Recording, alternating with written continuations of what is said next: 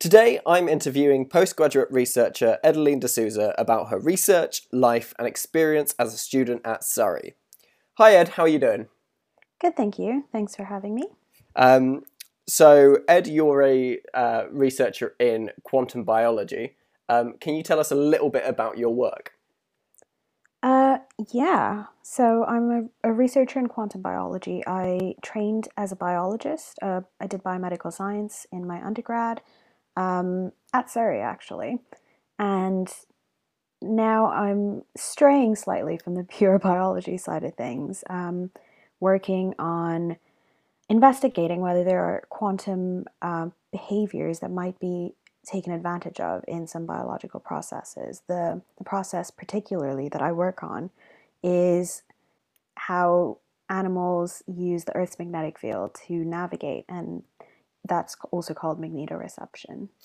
Um, so, not lingering too long on the science, because the the idea of this is to get um, postgraduates' experiences. Um, so, you said that you uh, were a biologist by training.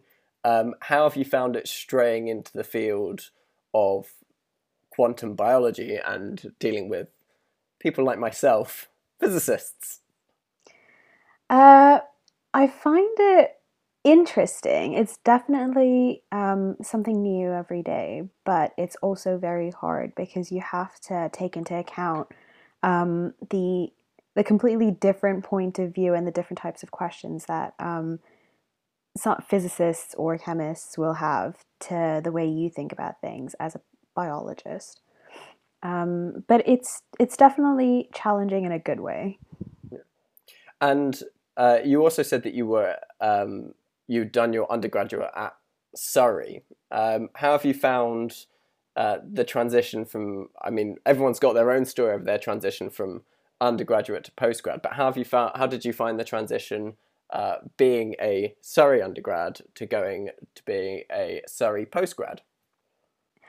It's it's a really strange feeling being at the same university you did your undergrad in because there are people like some of the lecturers that you knew as lecturers are now people you just see in the hallways and kind of talk to them, um, call them by their first names, or you know have in jokes and things like that. So it's it's a slightly weird situation to be in but it's actually really nice because you um, tend to get deeper into the science and listen to like learn about how their research works as opposed to what they were meant to teach you in a in a lecture hall setting so that's been really interesting um, personally I prefer not sitting and passively learning uh, in lecture theaters. Um, so doing research and having like one-on-one discussions are definitely something that I like a lot better than I did in uh, and get to do more of than I did in undergrad.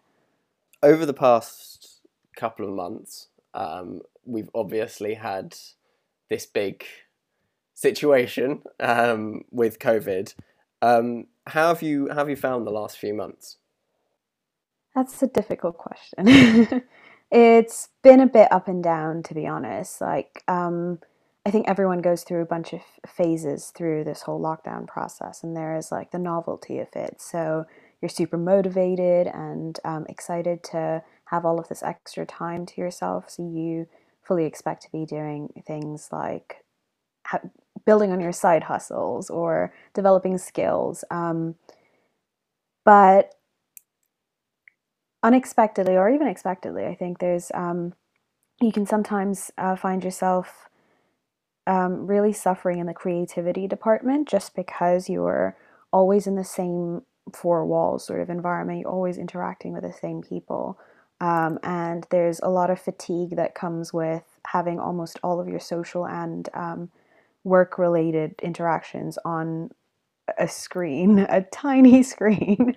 Uh, So, and it is different because you don't get the same sort of um, nonverbal cues in like meetings and uh, calls and things like that that you would in person. Um, and also, you start to do this like wave as you end calls, which is a very strange, non natural thing for everyone to suddenly adopt. But I think it is. It's been it, it's been really um, good to learn how to like rely on yourself and try to um, work more independently. Um, definitely not easy as an experimentalist, though, I would have to say. But everyone's in the same boat, and I think we're coming out on the other side of it now. So, as an experimentalist, what has the impacts of this had on your work, and kind of what have what have you been doing? Like, what have you been looking at to mitigate the impacts on your work? Some of the time that I've had, um, this extra time not in the labs, has been working towards trying to just plan for when I do get back into labs, just to make as efficient um, use of the time as possible, just because we've all lost about four months. Um, I personally was very worried about the situation in the beginning, and because of the um, unsure nature about uh, of the well the outlook of how long this was going to go on for, I actually took a um, temporary withdrawal for two months um, while still getting paid. Uh, so that just means that I'm going to end up with two months less um, funded time at the end of the year, uh, at the end of my um, PhD training period. So that is definitely a little bit of stress. Um, that's one of the ways that I tried to plan ahead, and it's not necessarily the best way. Um, a lot of people haven't done that, and I could find it possibly making it harder for me to get um, an extension, a funded extension at the end of this, because it could work against me, um, just because I haven't lost as much funded time as everyone else. Mm. So it's a lot of decisions and it's a lot of um, playing a what if game, but you've kind of just got to accept um, that this is the way it is and then do the best you can from there. How have you found much support from the university or your supervisors? Mm, yes and no. Um, I think timely uh, support and support are two different things. And in the beginning, I know no one was sure what was going on, but um, I think that's when everyone was just a little bit more stressed and could have done with a little bit of contact and reassuring, uh, which did happen in uh, with a bit of time. But my supervisors were really helpful at this point. Um, I spoke to them about uh, whether I would be able to go back home because we didn't know how long this was going to go on for um, and spend time with my family just so that we both weren't worrying about um, each other in different countries and not be not able to do anything um, at all. Um, and also lockdown um, in a student house without like the support system would definitely be a lot more frazzling. I think um, over the period of what happened to be four months. Um, so it's no small uh, period of time, but they were really supportive and they um, definitely, I, I think that what they made very clear was that it's your health is important, your um, you being happy is important, and it's science, which you're doing. It's a job. You have to be able to separate those two things. So I think everyone needs to be reminded of that sometimes. And I personally was getting a little bit stressed out about the fact that I wouldn't be able to do my science and that would reflect on me, but they made sure to remind me to separate those two things and to take care of myself and um, make sure I had the support first and foremost, which was really, really good. I think that's a good sign of a a uh, supervisory team or supervisor that they're thinking about the health of their their PhD students um, as well 100%. as as well as the work. So uh, moving on to more exciting things. Um, so, what is the plan going forwards in terms of going, going back into the labs? I'm really excited. Um, I think in about two weeks I should be back in the labs, and it's been a very long time. I was on a work trip just before all of this sort of uh, broke out, and I didn't get as much lab time as I expected this year. Um, it's pretty much been since around the end of February that I've not been able to get my hands dirty with the science. So I'm really excited to get back into that. Um, looking forward more long term, I think we're going to have to adjust um, expectations and manage expectations with what might actually be produced out of this um, this PhD because the clock's ticking. But um, I think everyone is aware of the situation, and doing your PhD in the middle of a pandemic is a, a feat in itself. Forget. Mm. Um, I mean, well, doing a PhD is a feat in itself. Forget doing a PhD in a pandemic. But yeah, I think I think kudos we can just us. do our best. Sorry. kudos to us for Oh, 100%. we can we can really blow our own trumpets like are you you just got a normal PhD. We got a PhD during a pandemic. um, uh, yeah, but uh, so um, uh, that's really good, and I'm glad that you're you know excited about getting back into the lab. Um, and I I also know you as someone who's um, not only uh, you're not a postgraduate who's just solely researched on their uh, solely focused on their research. Um, you're also part of dodgeball, archery, um, the postgrad society. Uh, you've done TEDx talks. How have you found this involvement in the wider un- university, and how how do you think that's added to you as a person? I think meeting new people. So I most people say this isn't true, but I find my I, I think of myself as an introvert. But over the years being at Surrey and engaging with activities that I enjoy, I've also found out that I enjoy meeting the people that do these activities um, that um, ha- are like minded. And so I get to ha- meet a lot of new people, make friends with these people. Um, and generally become a little more extroverted. Maybe not all the way, but a bit more of an ambivert, let's say. Um, it's definitely made my life a lot more busy, but in a good way. And it really, I, I like being busy. So um, it's made sure that I've stayed active, um, that I am not just using my mind, but also um, going out and doing things, making memories alongside, you know, just doing getting the academic side of things.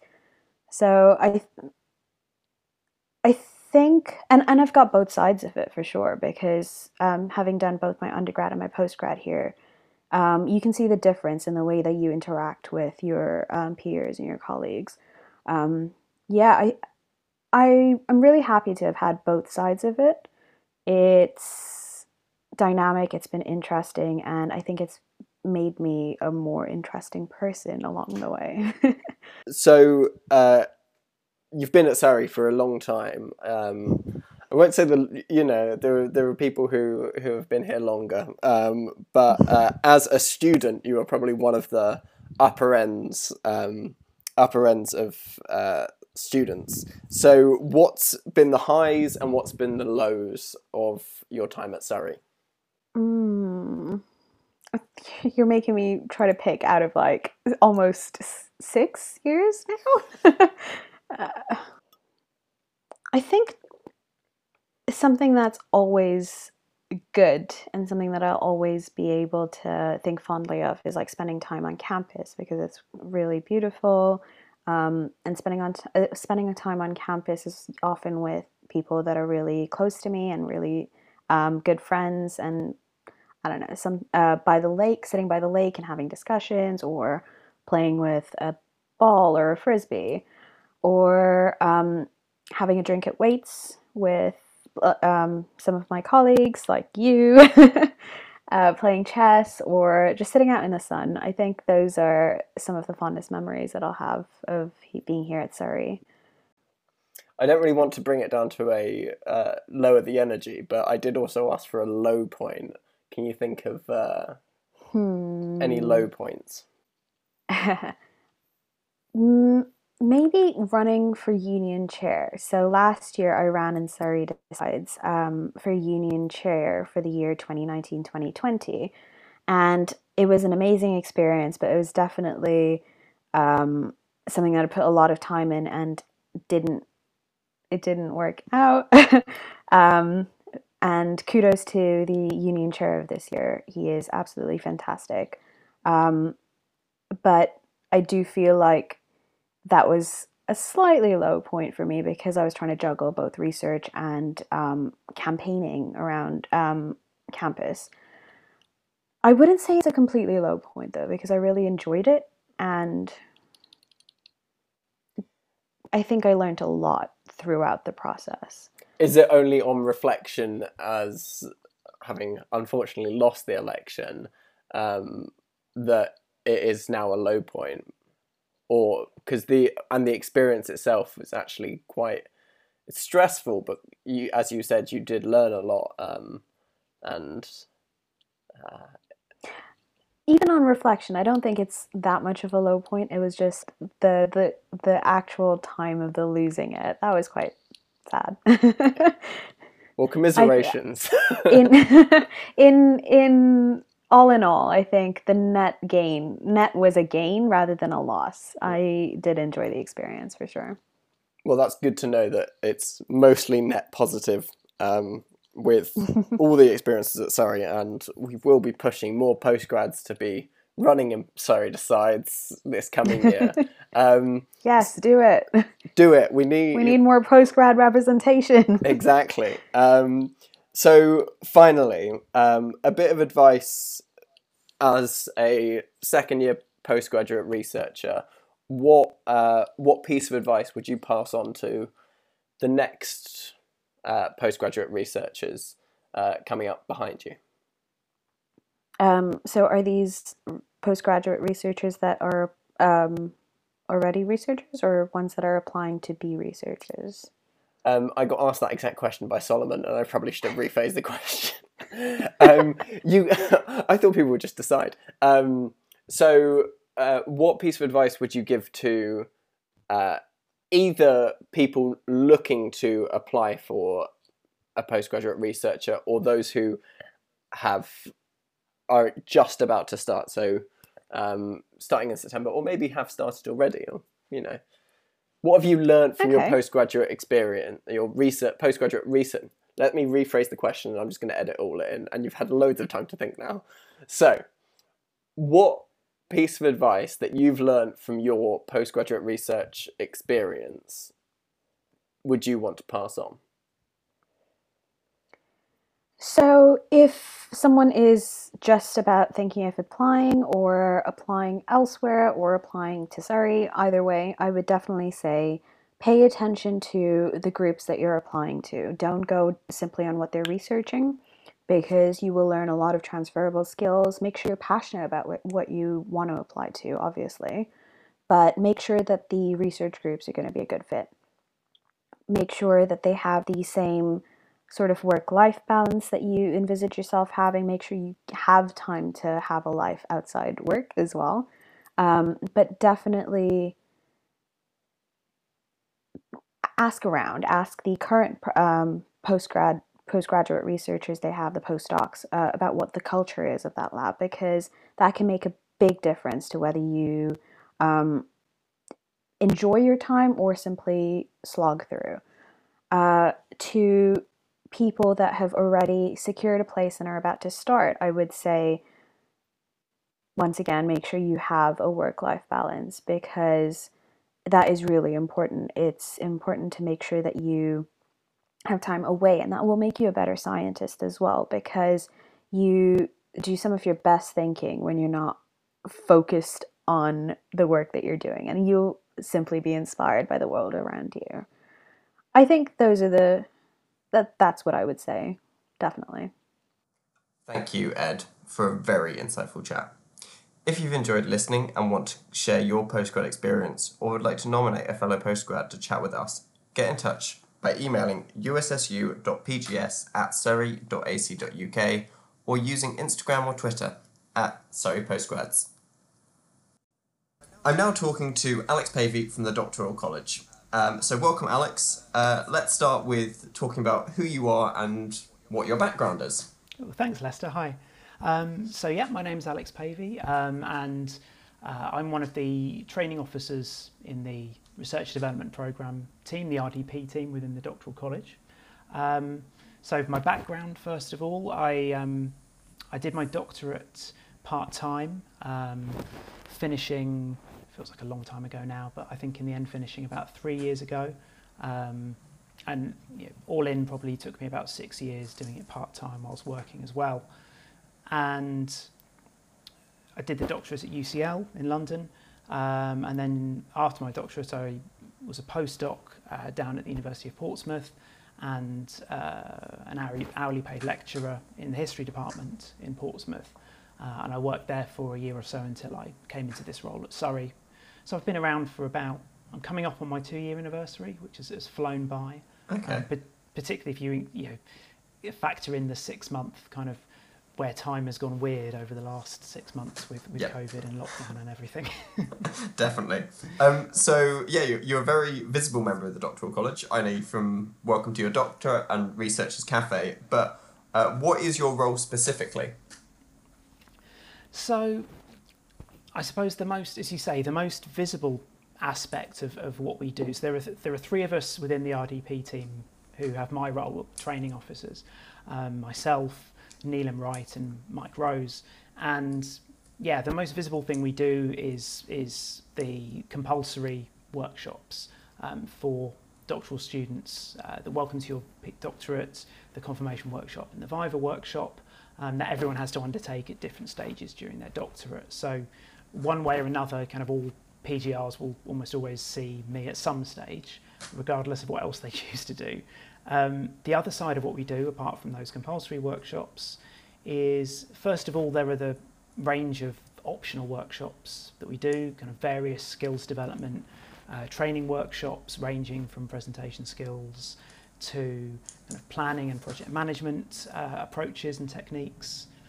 And finally, the I guess in a way the less visible part of what we do outside of all those workshops is first of all the one-to-one support that we offer to PGRs. So I have a lot of one-to-one meetings. Sometimes that'll be a, a mock viva to practice for a confirmation or a final viva. Sometimes it will be a conversation about a specific issue, a PGR seeking some kind of impartial advice about a challenge they, they've encountered during their doctorate. And yeah, the final thing, not to kind of lay on too thickly all the things we do, is a lot of the other kind of very, very much less visible kind of, I guess, representation and advocacy work we do, working, collaborating with the faculties, with the academic departments, um, to work together to find ways to support PGRs. Out of Mike, Neelam, and I, we each have a faculty that we are the liaison for. I'm the liaison for FHMS. So, committee meetings, discussions with associate deans and postgraduate research directors, and those types of things as well. And within your role, you've got a interest with well-being, and that's kind of what you take, uh, which is slightly different from Mike and Neelam. Um, can you tell us a bit more about what the work you do with that is? Yeah, absolutely. It's um, so yeah, exactly as you say. Kind of all the three of us have different areas that we kind of lead on, um, and they're not necessarily exclusive, but you know they're areas of focus where one of us will kind of take the lead and, and, and try and develop some new activity or whatever that might be. And um, for about the last year or so, my one of my focuses has been researcher well-being. So that's well-being of PGRs. Um, it's also well-being of ECRs, early career researchers, as well, because it's also worth bearing in mind that all of the stuff we do within the doctoral college um, is directed at towards supporting early career researchers as well as postgraduate researchers. So over the last year, I've been thinking a lot about what we can be doing from within the doctoral college to, to make sure that researchers are well, researcher well-being is supported you know, as well as it can be. Um, a lot of that has been engaging with the literature, the research that's been going on. There has been a real in- increase over the last few years in research into support for student well-being and for researcher well-being in particular. And coming out of that, the main project, the main piece of work that I've, I've been doing has been developing plans and beginning to roll out plans for mental health first aid training.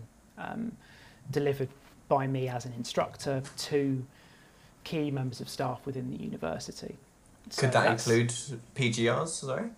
So, so it will do. We have a, so that the plan basically is that I spent a lot of time thinking about what the best approach to all of this would be, and one of the things that I felt was really important is that it's very I wouldn't say it's easy, but it's a tempting thing when you start thinking about how can we support PGRs, support their well-being, to say, okay, what we should do is have more workshops for them. You know, Mm. how can we help them to be more resilient, give them stress management skills, give them a space to talk, all of those things. And there's a lot of value in doing that potentially. I'm not saying that's a bad idea, but I think sometimes, I think, and the, and the research says that this is what happens at other institutions. That tends to be the kind of exclusive focus because it's a bit easier to put those in place than it is to kind of really enact any kind of structural change. And what I wanted to, and it places too much onus on the PGR and the researcher themselves, if you like. Um, so what I wanted to start with before focusing on those types of things is something that improves the support structures around the PGRs, that makes sure that the the academic helps the academic staff who are supporting PGRs and the professional services staff who are supporting researchers to feel as well equipped as possible to support researcher well-being, to be more confident in talking about positive mental health and things like that.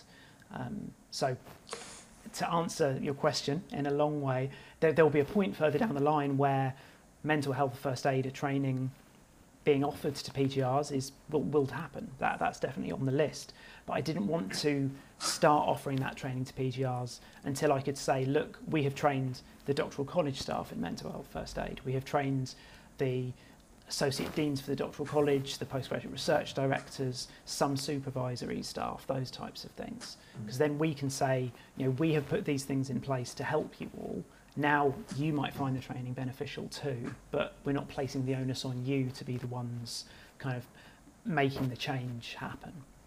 I think that's an excellent thing, and it's you know all about the support for the PGR. Um, but uh, this is a PGR audience that we're talking to. Um, so, what can PGRs do to check their own well-being and also the well-being of others? Uh, is that kind of pointing them in the direction of um, going to the doctoral college, going to yourself, going uh, to others in the university?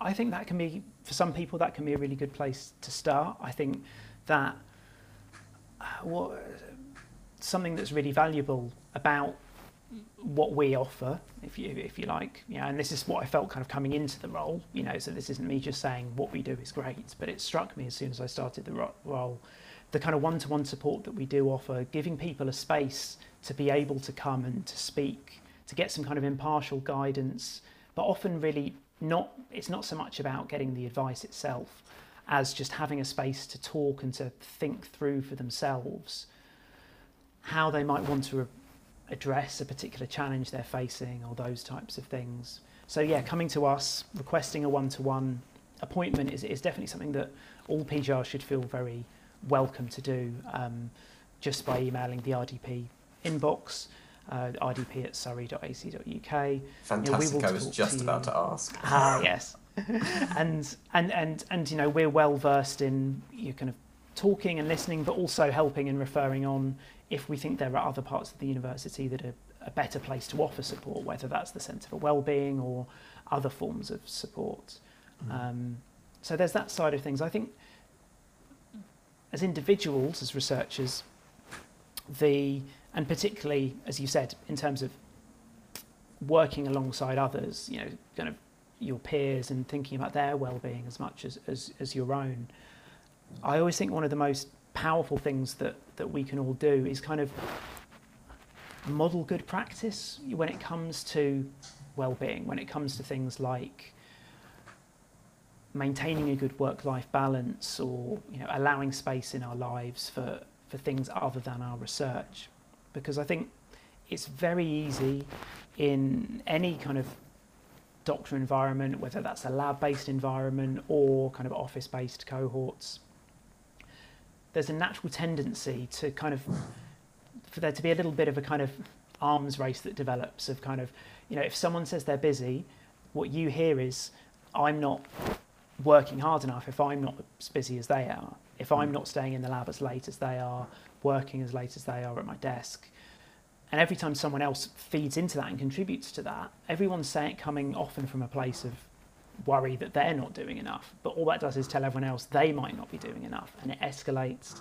And I think a lot of the kind of challenges that, that PGRs find when it comes to work-life balance come from that, and it can be a powerful thing to try and try and step back from that where we can, and to to not feel ashamed to say to our peers, I was feeling a bit burnt out this week. You know, no, no, I, no, I, I gave myself Monday off. I had to take a bit of time. Um, no, I know I didn't work over the weekend. Um, those things that you might be tempted to to suppress, to swallow, because you don't want to sound like the one who's not busy.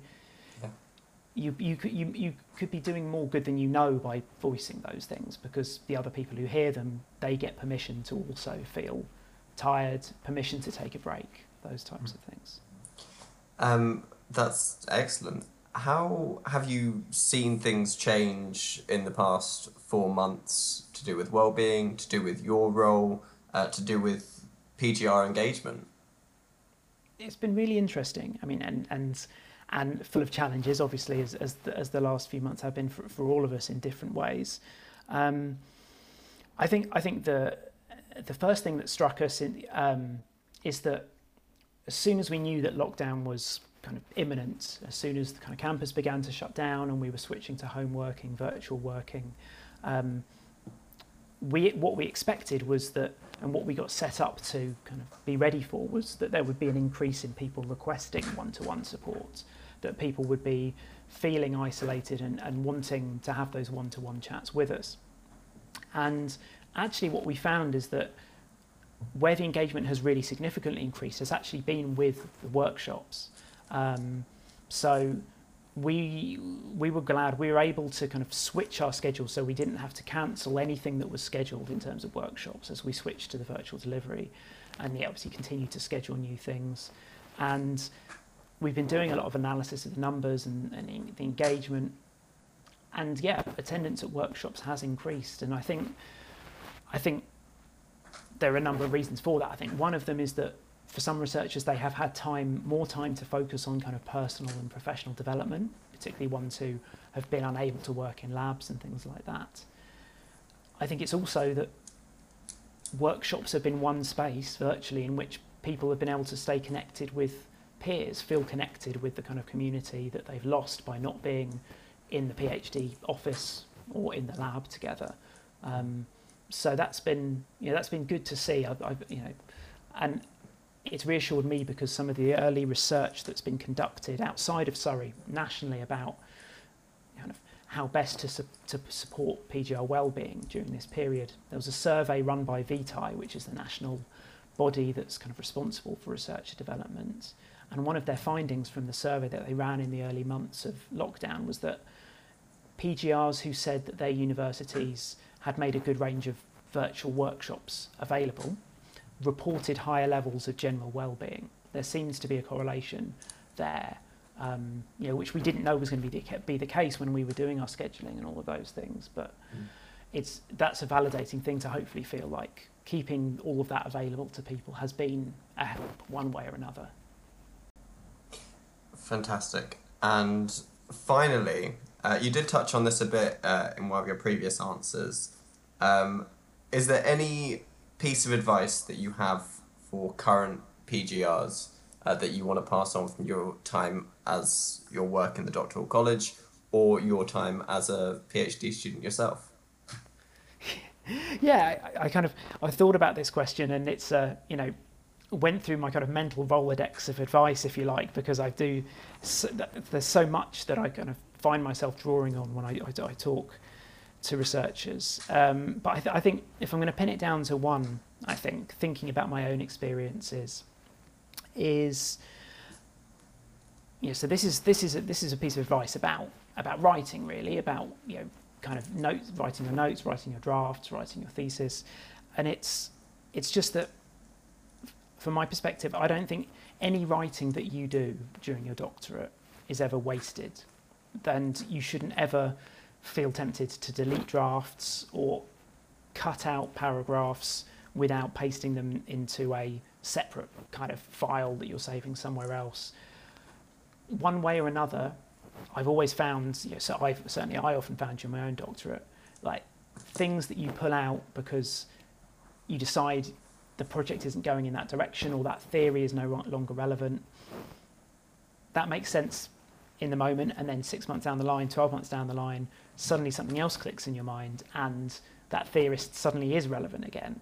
Um, or, you know, um, you have the opportunity to to submit a chapter for an edited collection, um, and that writing that you wrote for a draft that you've pulled out because it's no longer part relevant to your main thesis, that's sitting there and it's the bones of a separate book chapter or paper that you might submit.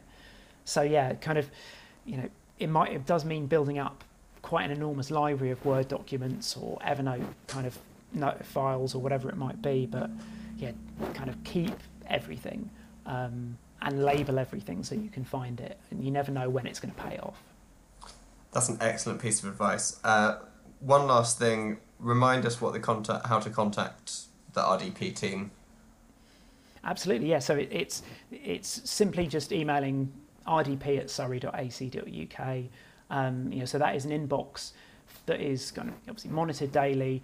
Any questions that PGRs have about any of our training workshops, all of the different bits of support, whether it's one-to-one support from training officers like me or from the careers and employability staff within the uh, doctoral college, all of that can kind of be kind of raised with that email address. Just even more broadly, we often kind of say to people, if you have a question and you don't quite know who to ask as a PGR, feel free to ask it to us using that email address. We try and be a good first port of call to help people navigate the sometimes complex you know, structures and bureaucracy of the, of the university. So, you know, don't ever feel ashamed as a PGR or unsure about whether you should ask us something because we'll always do our best to help. Alex, thank you for talking to us.